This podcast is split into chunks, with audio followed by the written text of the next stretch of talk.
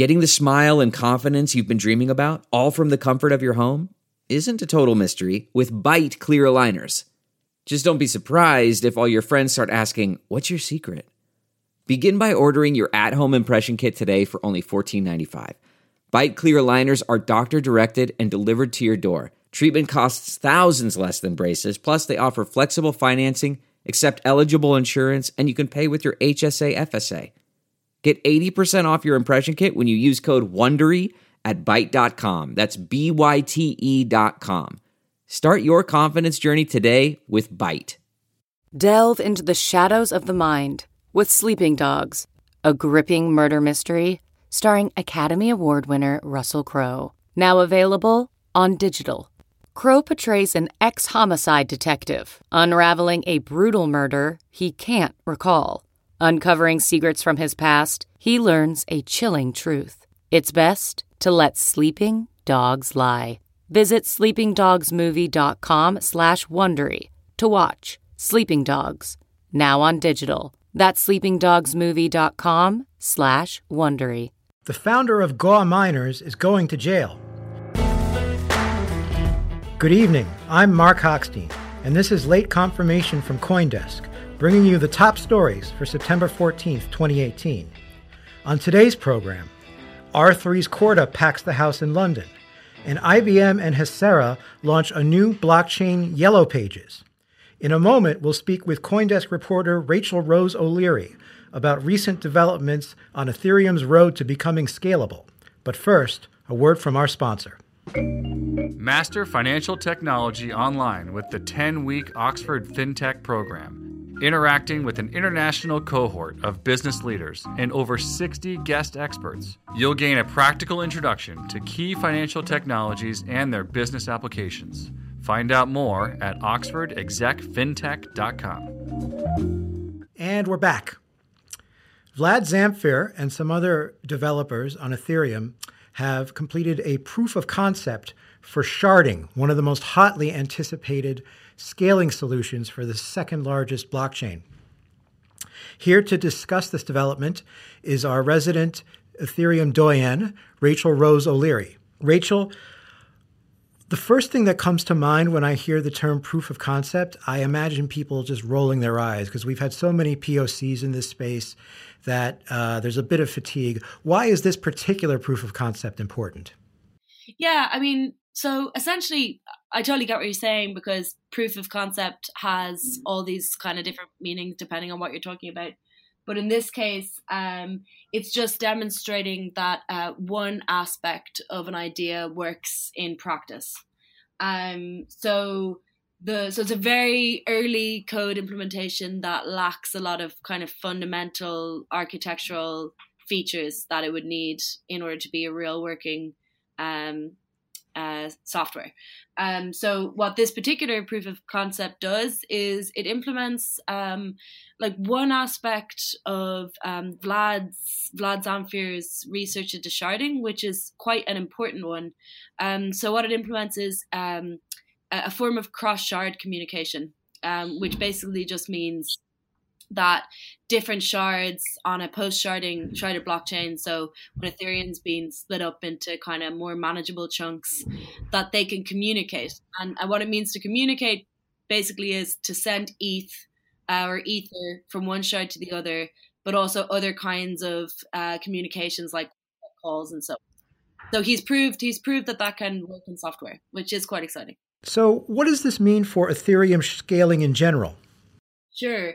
Um, so I spoke about Vlad about this yesterday, and he was um, sort of very clear that um, in terms of the broadening uh, scale, the broader scaling roadmap, um, this proof of concept has little or no significance. And the reason why he made that point was because um, it by implementing it in code, um, it didn't actually solve any of the known research problems. So it didn't actually progress what's still very much in the kind of um, uh, in the engineering phase. Um, it didn't progress any of that. All it did was sort of bring like previously kind of known research into software, and and by putting it in software, it essentially serves an educational role. Um, but it doesn't necessarily speed the progression into into scaling any faster. But that said, you know, uh, at some point, all of the research is going to have to be coded up. Like it was going to happen at some point. So. And speaking of Ethereum, you were listening to the biweekly developer call that they held today. Uh, what uh, news came out of that event? Yeah, so um, the calls recently, uh, which happen every two weeks, have been very much about um, Constantinople, which is the upcoming uh, system wide upgrade, which um, includes a kind of um, a bunch of very small technical changes and then some more kind of uh, uh kind of uh, co- contentious uh, changes like it, it's going to slightly lower the ether reward per block um, but what today was interesting because developers um, finalized a date for when this hard fork is going to activate on the Ethereum testnet called Ropsten. So that basically means it's going to activate on in a kind of simulation of Ethereum, which mim- mimics the conditions of Ethereum but doesn't have any real ether on it.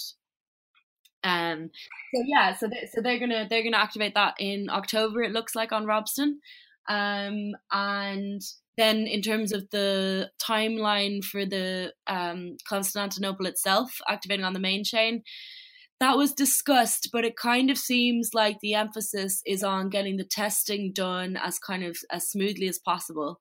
Um, and in terms of timing, it's probably still a few months away.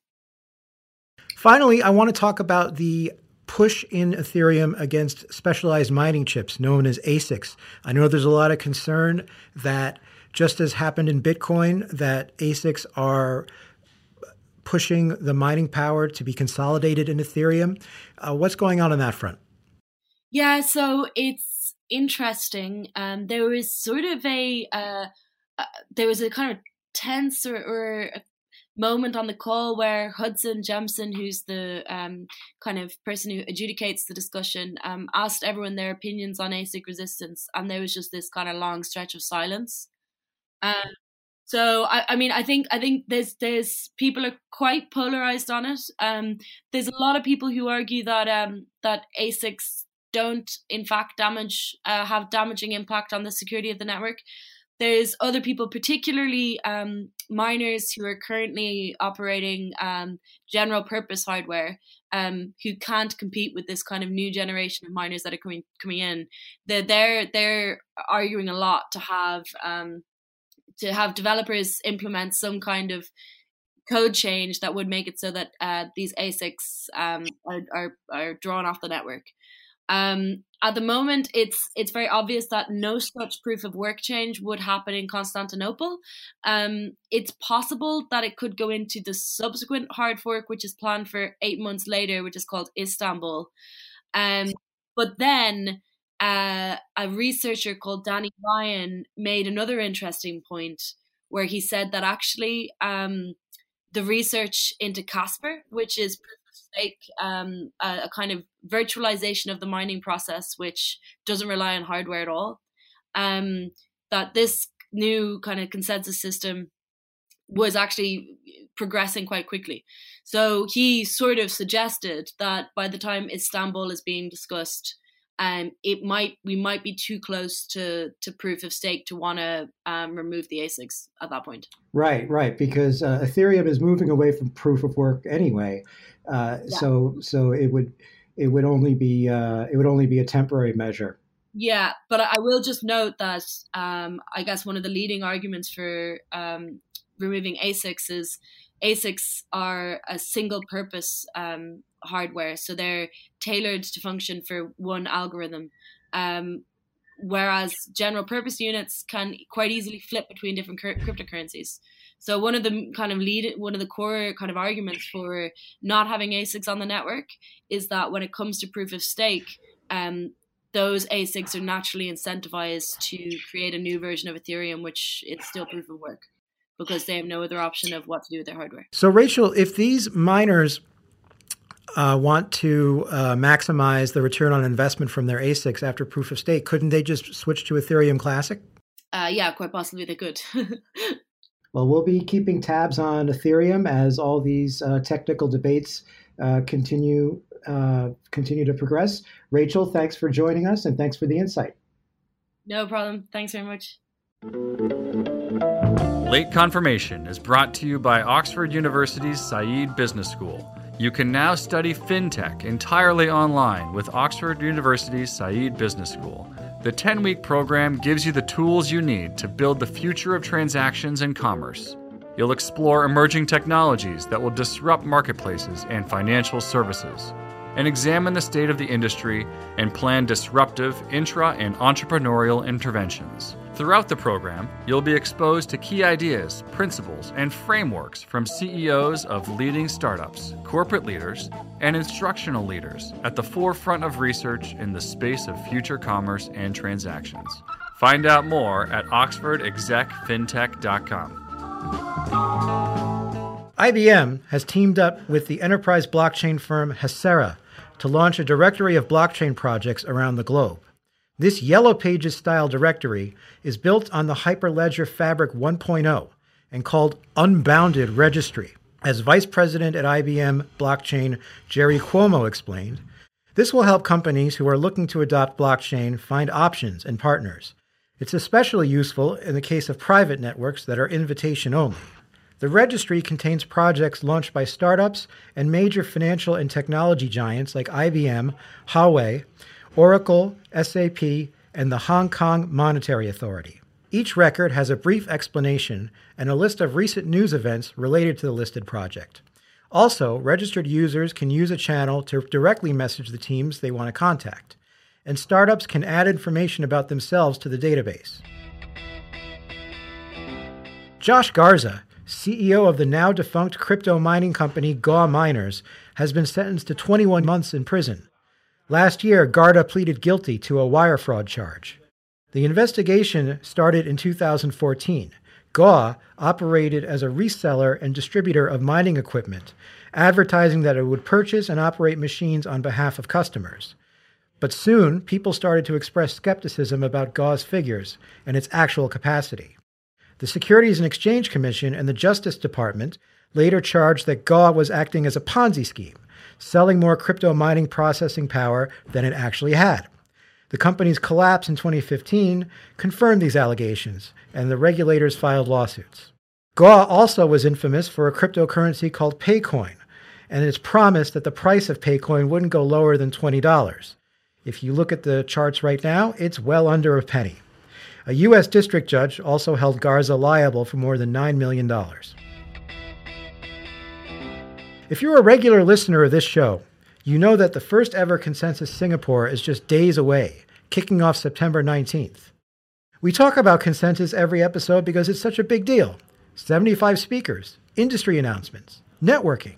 It's a fantastic place to grow your business, and tickets are still available. Register today at coindesk.com backslash events. Over in London, this week, R3 hosted CordaCon, an annual forum for R3 platform developers and adopters. Ian Allison, our correspondent in London, reports that the event was packed. Important announcements came from both business and state players. The UK government's Her Majesty's Land Registry announced that it would use Corda to digitize the house buying process as part of its Digital Street project. Also, the country's Financial Conduct Authority said the technology has been far and away the most popular inside its regulatory sandbox. Meanwhile, some consortiums from the insurance and trade finance industries that previously had been building on rival platforms like Hyperledger Fabric chose Corda and talked about their decision. Also, it was announced that Corda Marketplace, a pseudo app store for solutions on Corda, CorDapps, is now live and includes over 200 companies. And all of this should be viewed in light of the rumors and uh, reports about R3's financial health, which uh, may well be true, but it looks like, uh, if nothing else, R3 has built a community around its software. For more on today's stories and to subscribe to our newsletter, check out Coindesk.com. You can find us on Twitter at Coindesk. For Coindesk, I'm Marc Hochstein, and this has been Late Confirmation. Have a great weekend.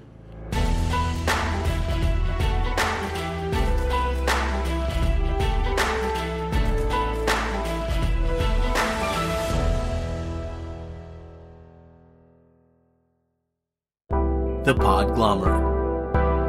A sonic universe. One, two, three, Four. Those are numbers. But you already knew that. If you want to know what number you're going to pay each month for your car, use Kelley Blue Book My Wallet on Auto Trader. They're really good at numbers. Auto Trader.